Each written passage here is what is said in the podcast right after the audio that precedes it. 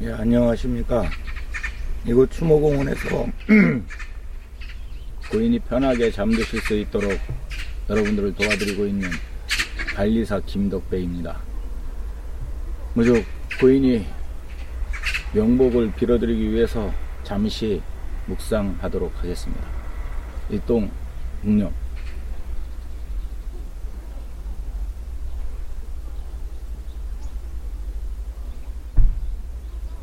묵념 바로. 그럼 지금부터 고인의 유골을 이곳 추모공원 수목장의 절차에 따라서 매장하도록 하겠습니다. 그 전에 마지막으로 고인에게 하시고 싶은 말씀이 있는 분들은 차례대로 나와서 말씀을 하시고 이 나무로 3번 두들겨 주시기 바랍니다.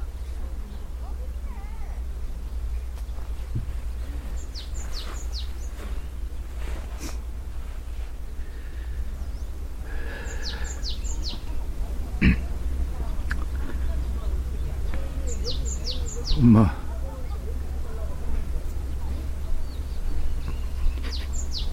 생전에 자주 찾아뵙지 못했어요. 정말 죄송합니다. 부디 못난 아들 용서하시고 그동안 힘들게 사셨던 세월 다 잊고 편히 쉬세요, 엄마.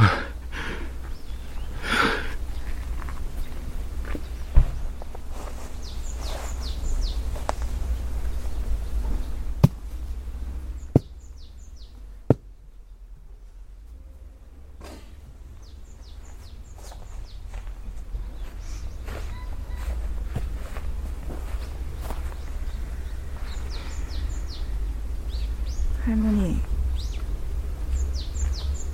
바쁜 엄마 대신해서 저 챙겨주셔서 너무 감사해요. 저 친자식처럼 잘 대해주시고 항상 챙겨주셔서 너무 감사해요. 할머니가 하늘에서도 저 보고 계신다고 생각하고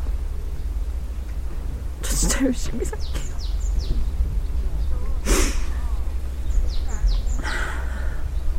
천국 가셔서 편히 쉬세요, 할머니. 아셨죠?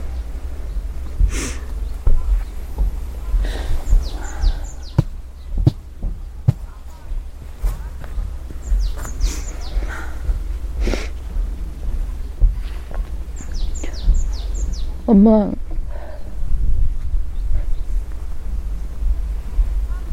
오랜 시간 몸이 많이 불편하셔서 고통스러우셨을 텐데 이제는 편히 쉬세요.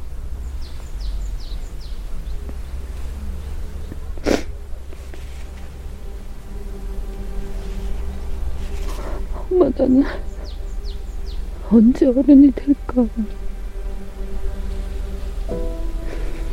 나 진짜 열심히 잘 살아왔다고 믿고 있었거든. 근데 엄마랑 지난 8개월 동안 인생을 다시 느끼고 배운 것 같아.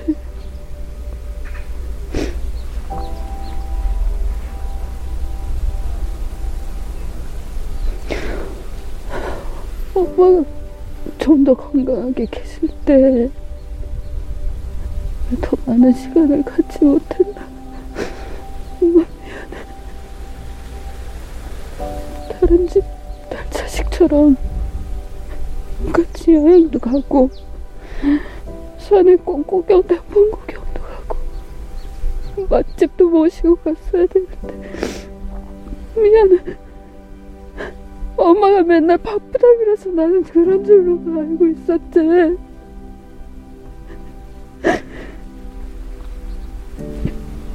우리들 부담 안 되게 하려고 그런 줄도 모르고 바보 같지.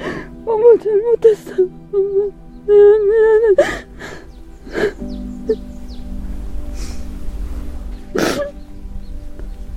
엄마 그동안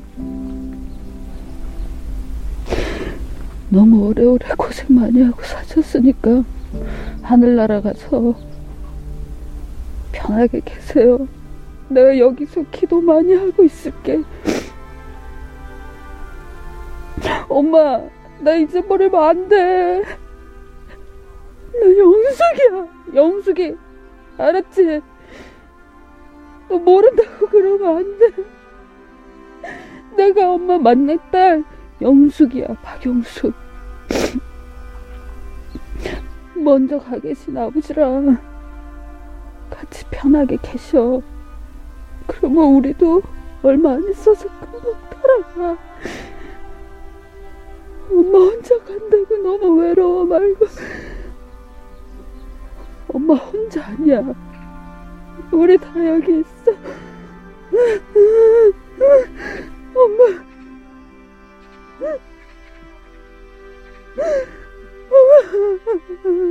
엄마. 내가 그동안 효도 한번 제대로 못하고. 엄마. 내가 효도 한번 제대로 못하고. 이 베리야 같은 년이 없어야죠. 엄마 내가 잘못했어. 엄마.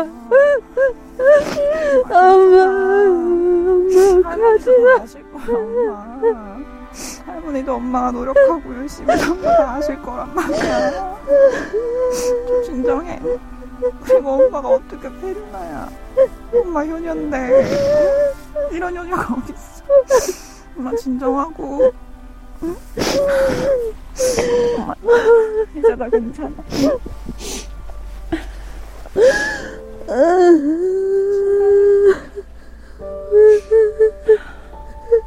좀 진정해.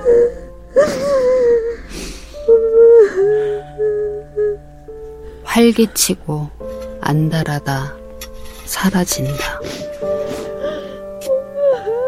지금껏 살면서 적지 않은 죽음을 목도했었지만 내 부모의 생명이 하루하루 사그라드는 모든 과정을 바라보고 끝내 돌아가시는 모습을 보니 생의 허망함을 표현했던 섹스피어의 표현이 그 어느 순간보다 가슴에 와 닿았다. 육체를 벗어난 엄마는 지금쯤 어디에 계실까? 이제야 비로소 생의 고통을 벗어나 평온함을 맞이하셨을까? 보름달을 보고 소원을 빌었고 불경을 읊으며 절을 했고 주기도문을 외며 간청했으며 목줄을 돌리며 은총의 기도문을 읊었다. 사후세계에 대해 아무것도 알 수는 없었지만 세상에 존재하는 모든 종교, 신의 힘을 빌어서라도 엄마에게 평온이 깃들길 바랬기에 기도하고 또 기도했다. 그리고 그게 돌아가신 분을 위해 산자가 할 수 있는 모든 것이었다. 네, 명절 분위기를 느낄 수 있는 행사들이 곳곳에서 열리고 있는데요. 광화문 광장에서. 네, 연휴 첫날 잘 보내고 계신가요? 저는 광화문 광장에 나와 있습니다.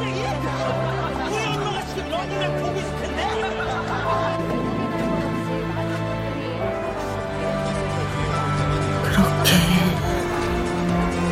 짧지만 수많은 욕망과 고통, 역사로 가득 찼었던 한 인간의 삶이 허망하게 끝났지만 여전히 세상은 아무렇지 않게 돌아간다.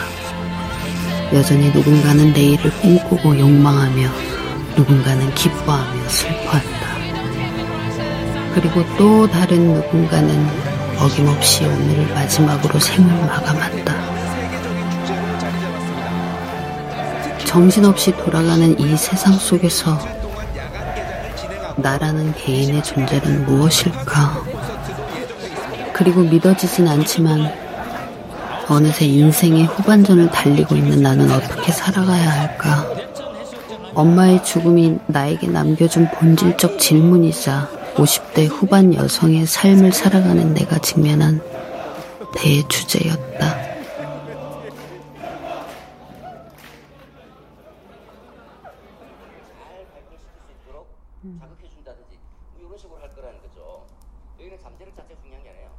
세상을 배워가던 젊은 시절, 누가 정해놓은지는 몰랐지만 늘 세상이 정해놓은 규칙과 내 삶의 속도 사이에서 늘 고통받거나 싸워야만 했다. 10대의 학생이라서 해야 하는 것들, 20대의 청년이라서 해야 하는 것들, 그 이후에도 다르지 않았다. 어른이 해야 하는 것들, 엄마가 해야 하는 것들, 주부가 해야 하는 것들, 여자가 해야 하는 것들, 그리고 이제는 50대, 60대 중장년 여성이 해야만 하는 것들까지. 내 삶도 그 누구들처럼 예외 없이 머지않아 끝이 난다. 두렵지만 이 세상의 모든 건 유기한이고 끝이 있다. 그 한정된 시간들을 결코 남이 정해놓은 잣대로 해야만 하는 것들만 하며 살아갈 순 없다. 그리고 나이가 좀 있다고 해서 늦은 건 더더욱 없고 할 수 없는 것도 없다. 인생은 60부터라고 했다. 그리고 꿈꾸는 한 청춘은 끝나지 않는다 했다. 은퇴를 했다고 세상의 테두리로 물러나 안락한 죽음을 기다리는 삶을 계획하지는 절대 않으리라. 때론 이 공시생의 생활 루틴이 고되고 외로웠건만 오직 지금만 할 수 있는 일이라는 자각이 더 간절해져서일까? 일상의 안도감이 가장 크게 와닿는다. 공부하고 도전할 수 있음에 감사한다. 그렇게 나는 잠시 미루어두었던 도전을 완성하기 위해 다시금 책상 앞에 앉았다.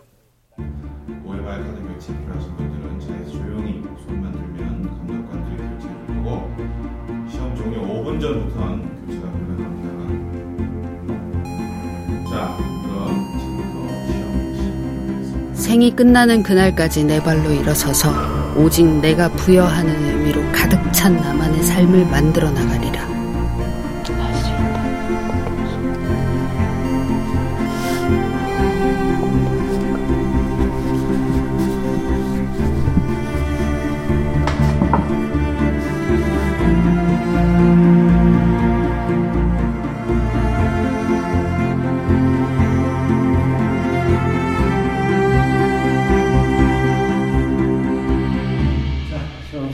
빨리 진행하도록 하겠습니다.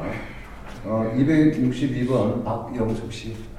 네. 네. 지원 동기랑 어떤 공무원이 되고 싶으신지 최대한 짧게 말씀해 보세요. 예. 우선 저는 20대에 교대를 졸업하고 임용시험에 합격해 지방에 있는 한 중학교에서 교사 생활을 한 경험이 있습니다. 그때 당시엔 교사로서의 사명감이나 대의를 가지고 임하기보단 일종의 개인적 가치관에만 묶여 있었기 때문에 학교라는 환경에서 예, 교사의 역할을 담당한. 자, 공무원은 법령에 따라 일을 하게 됩니다. 법령 체계에 대해서 한번 말씀해 보십시오. 헌법, 법률, 명령, 조례, 규칙 이런 체계입니다. 정확히 알고 계시네요. 자, 만약 공무원이 되신다 하더라도 네. 자. 정년이 얼마 남지 않았는데 굳이 그 연세에 공무원에 도전하시려고 하는 이유라도 있으세요? 네, 시간이 없으시다니 저도 간략하게 답하도록 하겠습니다. 제 삶에 또 한 번 미완성된 퍼즐을 남기고 싶지 않았습니다. 앞서 잠시 말씀드렸던 교사 시절 미처 학교에서 이루지 못한 뜻이 있었습니다. 비록 지금 다시 교사가 되길 바라는 건 아니지만 학교라는 활기찬 환경에서 아이들의 미래에 관련된 일을 한다는 것, 그리고 나이와 상관없이 도전을 통한 작은 성취를 쌓아 올리는 일, 정년이나 안정성, 그런 가치를 떠나 제 삶이라는 큰 맥락에서 유의미했습니다. 예, 수고하셨습니다. 끝났습니까? 예, 가보시면 됩니다. 네.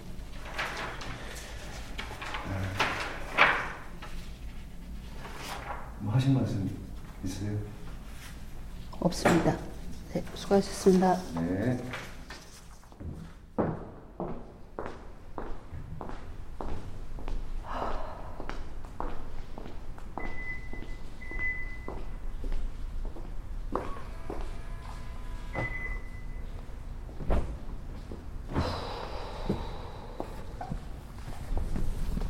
끝났다.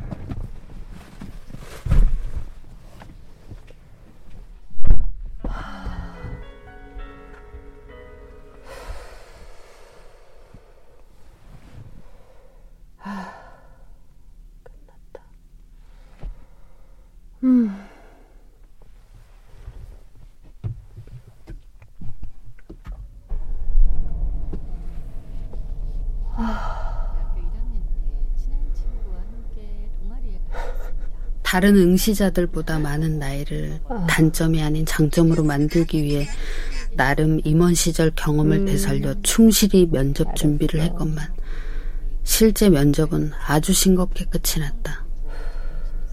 행정적 과정이란 때론 그런 것이며 더 이상 내가 어떻게 할 수 있는 영역은 벗어났기에 마음을 내려놓지만 그간의 고생들이 스쳐 지나서인지 뜨거운 눈물이 흘렀다. 내가 할 수 있는 건 지난 과정에서 이룬 작은 성취들을 교훈 삼아 더 의미 있는 내일의 새로운 시작을 맞이하는 일뿐이다.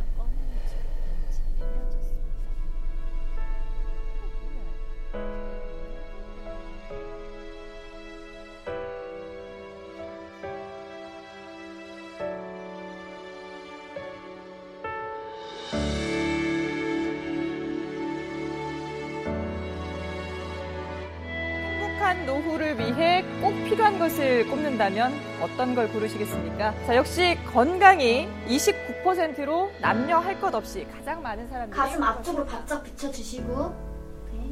숨 들이마시고 잠깐 멈춰주세요. 예, 오랜만에 뵙네요. 예, 안녕하세요, 선생님.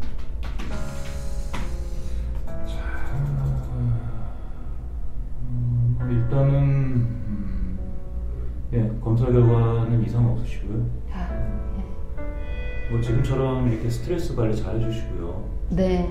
규칙적인 생활 습관 잘 유지해주시고. 네. 아, 그리고 60대가 되면 병원 오시는 걸 많이 두려워하시는데요.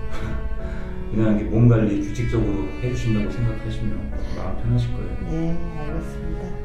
그때 그 이석증 증상 말고 뭐 다른 증상은 없으세요?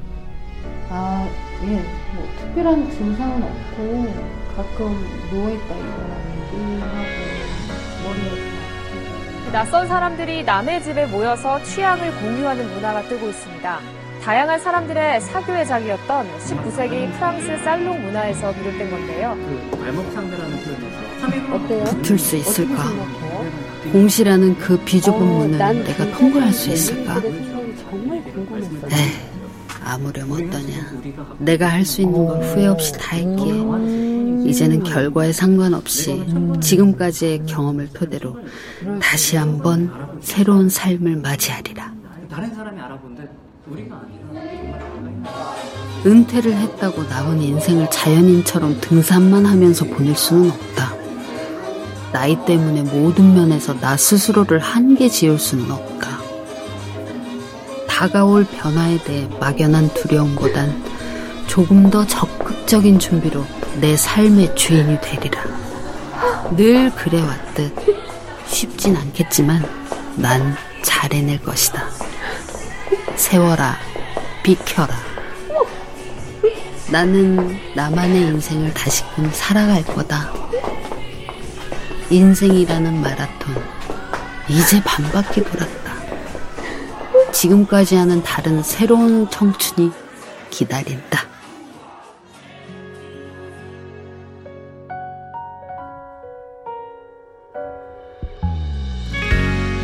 어디로 향해 가는지 어디로 숨고 있는지 알고리즘 추천을 받아서라도 나는 정말 나를 찾고 싶은데